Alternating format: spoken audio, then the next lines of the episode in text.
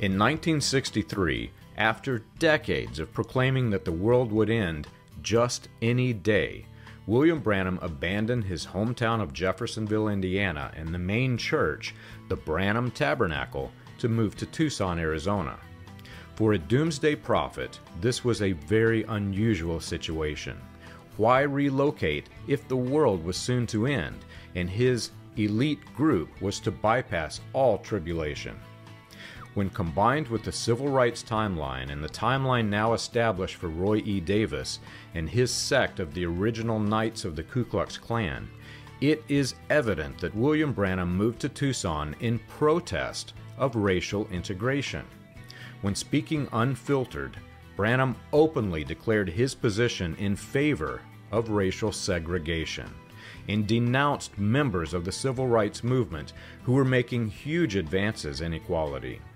In the months leading up to his flight from Indiana, William Branham became more open about that position. In October 1962, for example, Branham publicly denounced the government's intervention in giving James Meredith equal opportunity.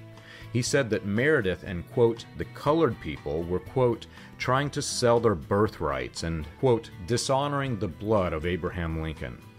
The Branham family's migration to Tucson coincides with President Kennedy's promise to break down racial barriers, and Tucson was one of the last to reverse segregation.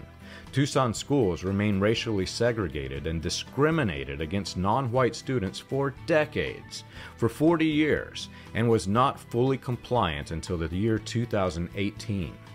Back home in Jeffersonville, an estimated 80% of the church ate at the Blue Boar Cafeteria, which refused black customers until the Public Accommodations Law in 1963, the year that William Branham moved.